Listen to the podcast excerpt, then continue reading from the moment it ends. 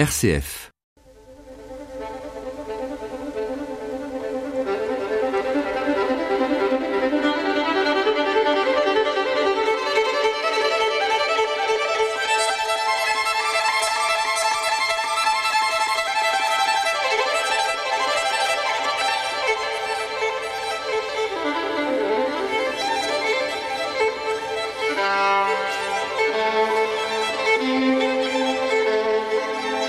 Poursuivre notre visite de l'ancienne cathédrale de Carcassonne, appelée aujourd'hui Basilique Saint-Nazaire et Saint-Cels. Monsieur Jean Blanc, attaché de conservation aux archives départementales de l'Aude, nous a déjà conté l'histoire de cette basilique située dans la célèbre cité fortifiée de Carcassonne. Il nous a également présenté la richesse symbolique de ses vitraux. Aujourd'hui, Monsieur Blanc va nous conduire dans une belle chapelle latérale. Une chapelle édifiée euh, vers les années 1322-1323 à la mort d'un évêque de Carcassonne, Pierre de Rochefort, qui a régné ici de 1300 à 1321 et dont on a conservé le testament.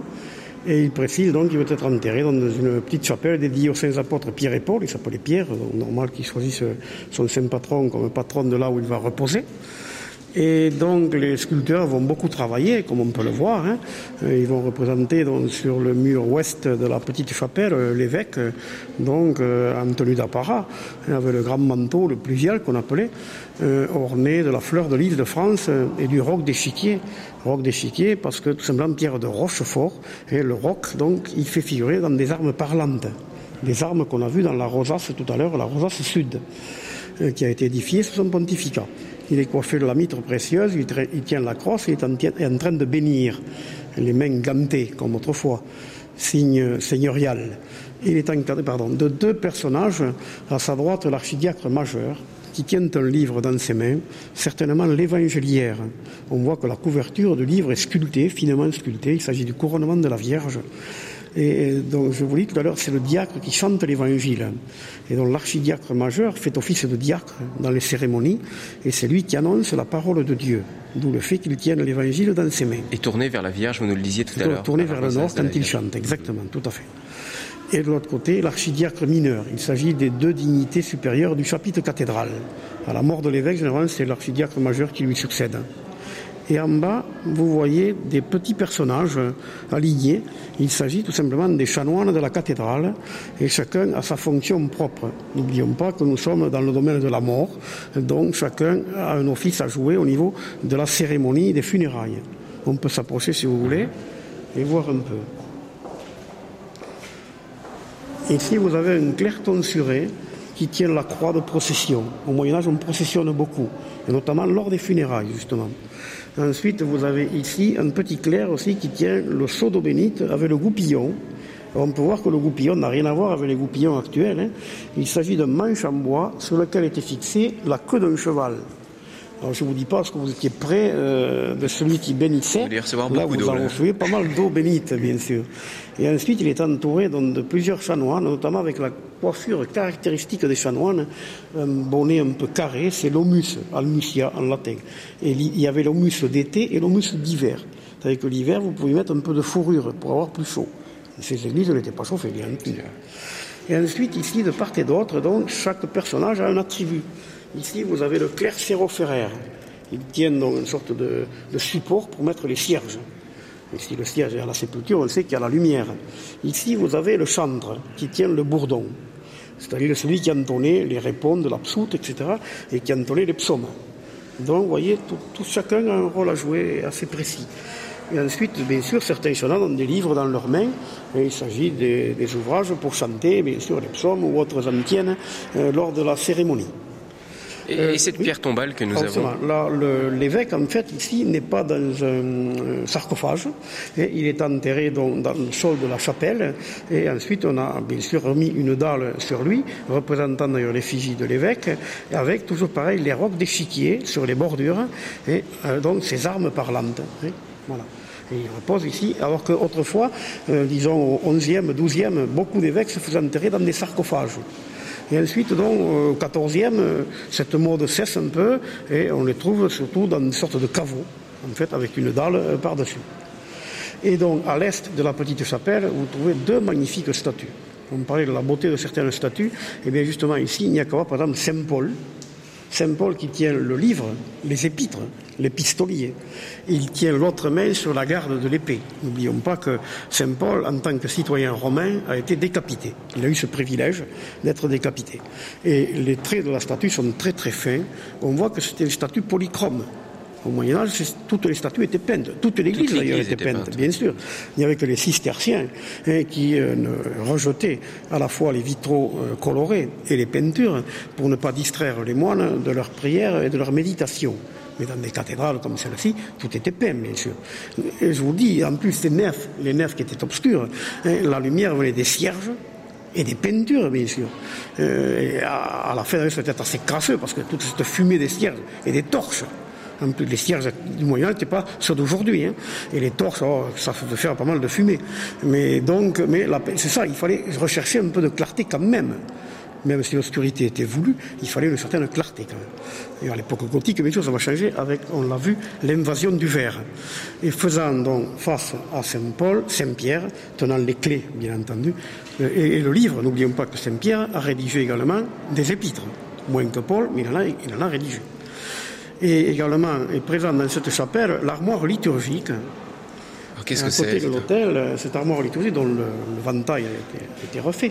Mais je ne sais pas si, on peut l'ouvrir, non, pas euh, euh, il y avait des étagères en bois où on mettait les livres. Car au Moyen Âge, le missel tel qu'on le connaît actuellement, qu'on le connaît depuis pas mal d'années, n'existait pas. C'est-à-dire que chaque livre était pour un moment précis de la messe. Vous aviez le graduel pour le chant, vous aviez les pistoliers pour l'épître, l'évangélière pour l'évangile, et à chaque instant, le servant de messe faisait passer le livre qu'il fallait au moment voulu au célébrant. Donc, ces petites armoires, en fait, qui étaient des petites bibliothèques, et qu'il y avait généralement dans toutes les chapelles pour entreposer les livres. Et ensuite, c'était fermé à clé, ou bien souvent, le livre était enchaîné pour éviter les vols car euh, la photocopie n'existe pas, hein, l'imprimerie non plus d'ailleurs, donc par conséquent tout est fait à la main, mais tout est recopié à la main, donc c'est un trésor un livre. Aujourd'hui, on l'a un peu perdu de vue, ça, parce qu'un bouquin, bon, même si c'est cher, à 100 francs, vous pouvez avoir un bouquin.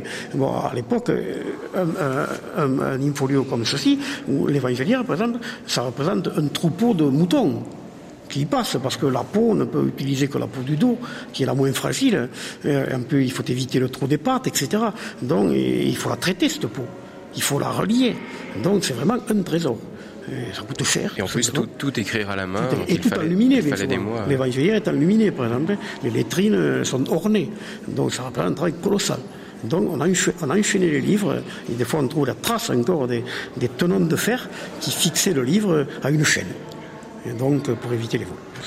Et, juste en face, on a encore. en face, justement, faisant le pendant, il y avait ce qu'on appelait les piscines liturgiques, c'est-à-dire là où le prêtre se lavait les doigts.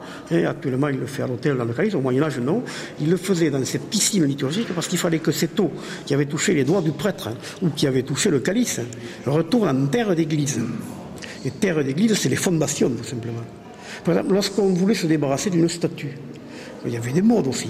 Une statue était démodée, disons, on la brisait, on ne la jetait pas, on la mettait en terre d'église.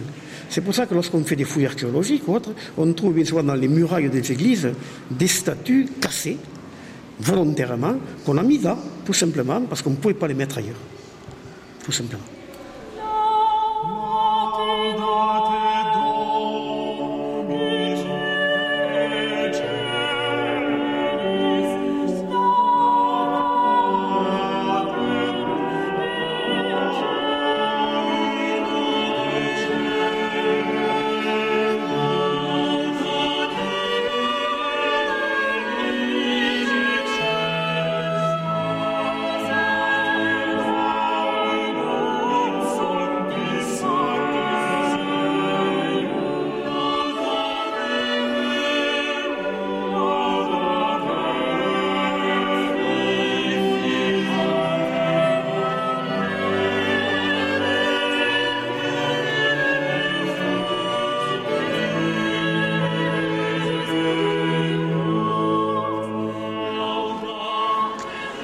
Vitraux Parce qu'ici aussi, nous avons quelques vitraux dans cette chapelle. Voilà, c'est ça. Donc, toute chapelle donc, euh, a ses fenêtres, bien sûr.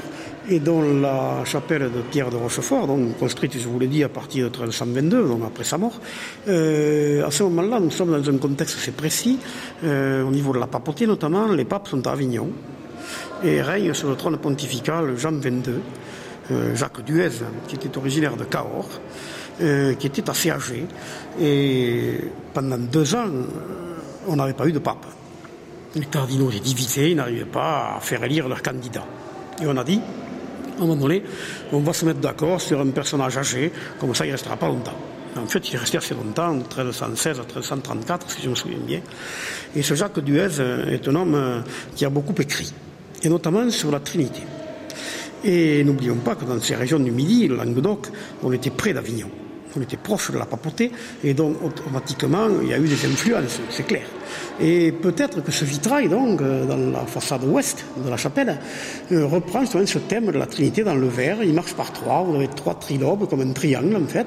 Et dans chacun des trilobes, vous avez trois personnages qui comptent sur leurs doigts. Alors bon, là c'est facile après de dire peut-être est-ce une représentation de la Trinité dans le verre Pourquoi pas? On ne le sait pas bien sûr. Parce qu'au Moyen Âge, celui qui faisait un vitrail ou qui sculptait une statue euh, ne disait pas ce qu'il faisait.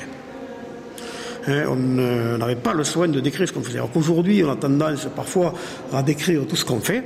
Eh bien, au Moyen Âge, pas du tout c'est à nous de nous débrouiller euh, avec le contexte mental de l'époque et en essayant de sculpter ou de, scruter plutôt quelques autres documents pour essayer de savoir ce qu'a voulu faire précisément la personne. Mhm. Mais tout aussi bien, on peut tout aussi bien taper à côté et dire des, bêtises, hein. ça, ça, on ne sait pas. On est loin de l'art conceptuel d'aujourd'hui ah, où on parle plus qu'on ne montre. Exactement, alors que là c'était l'inverse, tout à fait l'inverse. Monsieur Jean Blanc, nous sommes ici à, Carcassonne, tout près de, cette région qu'on présente aujourd'hui comme le pays Qatar. Euh, cette cathédrale a-t-elle souffert de, la guerre contre les Albigeois, contre les Qatars non, pas du tout. La cathédrale n'a pas souffert. Euh, euh, elle a toujours continué son histoire, tout simplement. Si ce n'est que cet épisode a amené Saint-Dominique, ici à Carcassonne, vu qu'il résidait à Fangeau, à 25 km à l'est de Carcassonne, à l'ouest pardon de Carcassonne, et, on sait qu'il a prêché le carême de l'an 1213, si je me souviens bien.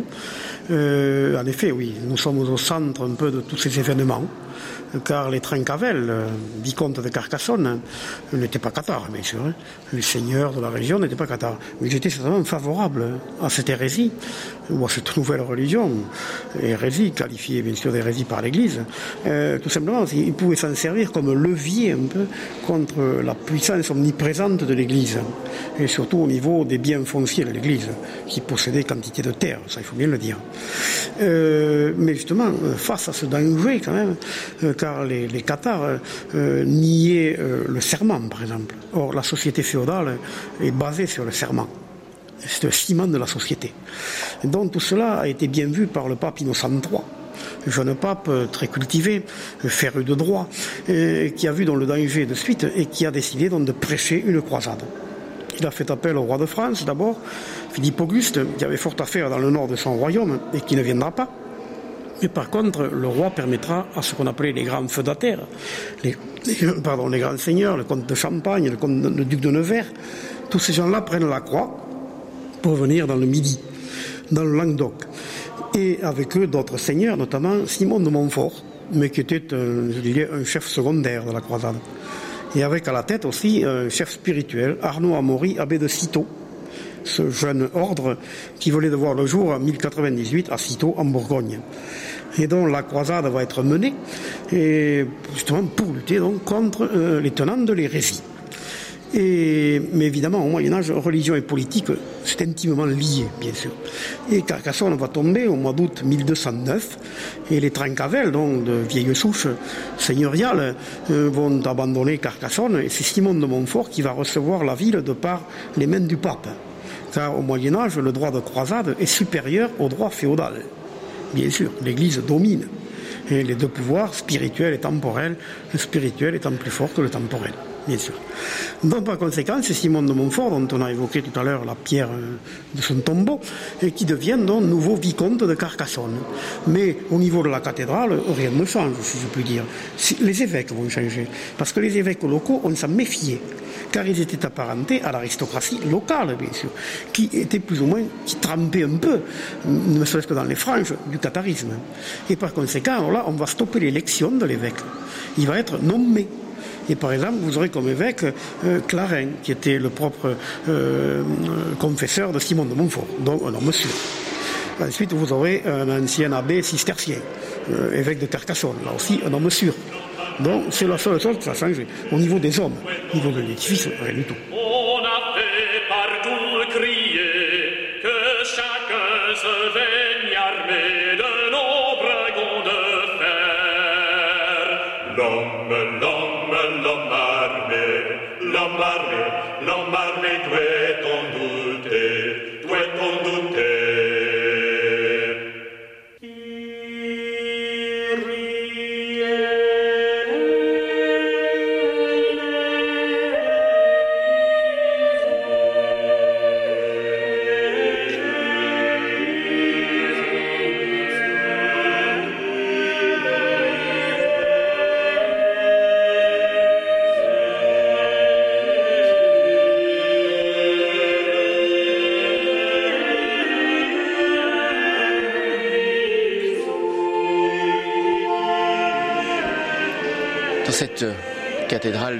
cathédrale de Carcassonne, il y a de nombreuses sculptures qui sont vraiment très très belles. Dans la partie nord, il y en a une que je trouve vraiment magnifique.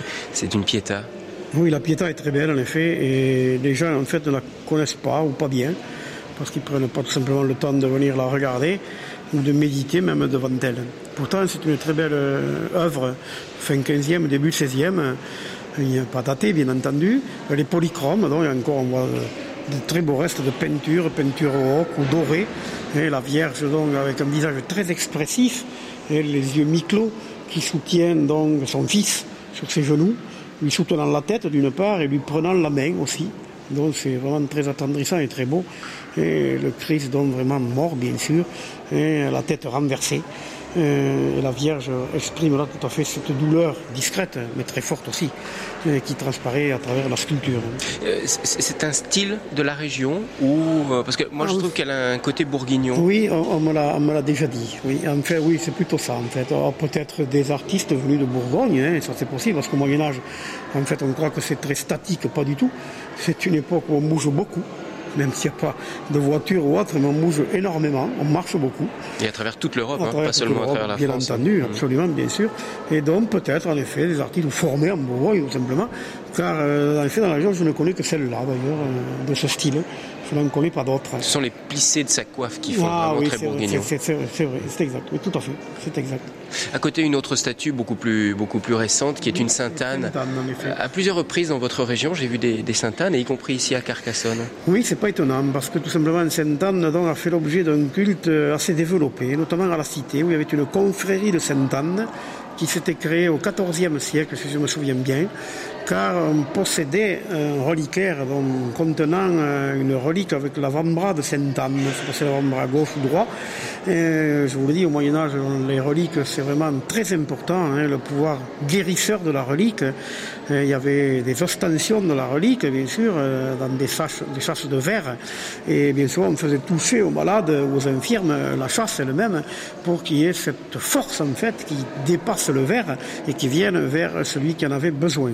Et donc, euh, confrérie à Sainte-Anne, avec des processions multiples euh, dans la cité et dans les faubourgs. Et donc, c'est pas étonnant qu'on trouve en effet des statues de Sainte-Anne et qu'on trouve d'ailleurs ce culte mentionné dans plusieurs textes hein, également, euh, y compris en ville basse, hein, car Carcassonne est une ville double.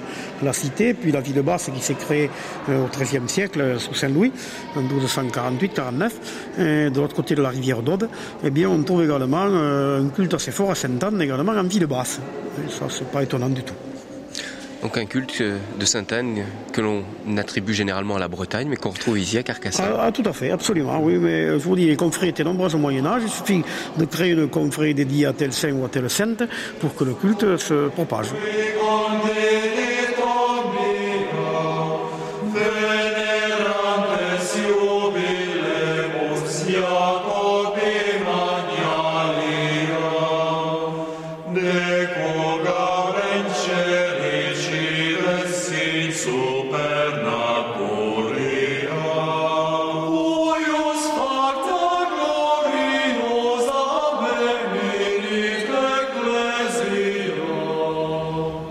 Monsieur Jean nous voici à l'extérieur de cette ancienne cathédrale de, Carcassonne, juste en face des, remparts. Vous avez choisi un, petit portail extérieur que peu de gens viennent voir, au lieu de nous montrer les deux autres portails principaux qui sont, qui sont à l'extérieur. Oui. Pourquoi ce choix? Eh bien, tout simplement parce que d'une part, le portail roman percé en 1123, d'après un texte qui nous est parvenu, a été bien remanié d'une part à la période d'époque moderne, c'est au XVIIe siècle, où un évêque de Carcassonne a voulu le mettre au goût du jour. Ça n'a pas été une réussite. Et ensuite, il a été à nouveau remanié lors des restaurations de Viollet-le-Duc, euh, fin 19e. Donc, par conséquent, pas très intéressant, mis à part un ou deux chapiteaux, euh, donc pas très intéressant au niveau des motifs. Le portail des morts, c'est le portail gothique, donc percé lors de la construction du transept, et qui donnait accès au cimetière, car au Moyen-Âge, les cimetières sont proches des églises ou des cathédrales, bien sûr, la mort est proche des vivants. Euh, lui aussi a été pas mal remanié, peut-être même pas tout à fait achevé, quant à la sculpture du moins, donc moins intéressant peut-être aussi. Par contre, ce portail devant lequel nous sommes là, un portail qui donne accès à une chapelle euh, dite chapelle de l'évêque Radulf, nom de l'évêque de l'évêque de Carcassonne, qui a été élu en 1255 et qui meurt en 1266, et qui à, sa mort a transformé cette chapelle, qui était la chapelle de l'infirmerie du chapitre, car nous sommes ici du côté du chapitre cathédral et la canonica qu'on appelait en latin, c'est-à-dire là où vivaient les chanoines, tout simplement, en clôture, avec le réfectoire, le dortoir, la bibliothèque, l'infirmerie. Et donc il y avait la chapelle de l'infirmerie pour les chanoines âgés ou malades. Et donc un portail qui donnait sur l'extérieur et qui est finement sculpté, euh, notamment qui présente sur de la pierre de grès, qui est une pierre friable, bien sûr, mais enfin quand même, il reste quelques vestiges. Une chasse à cour, donc un piqueur certainement qui tient les chiens. On voit encore la main avec les laisses hein, qui court sur le dos du chien. Et ensuite, ça poursuit. Il y a un mouvement, une idée de mouvement. On retrouve des chiens au fur et à mesure des chapiteaux.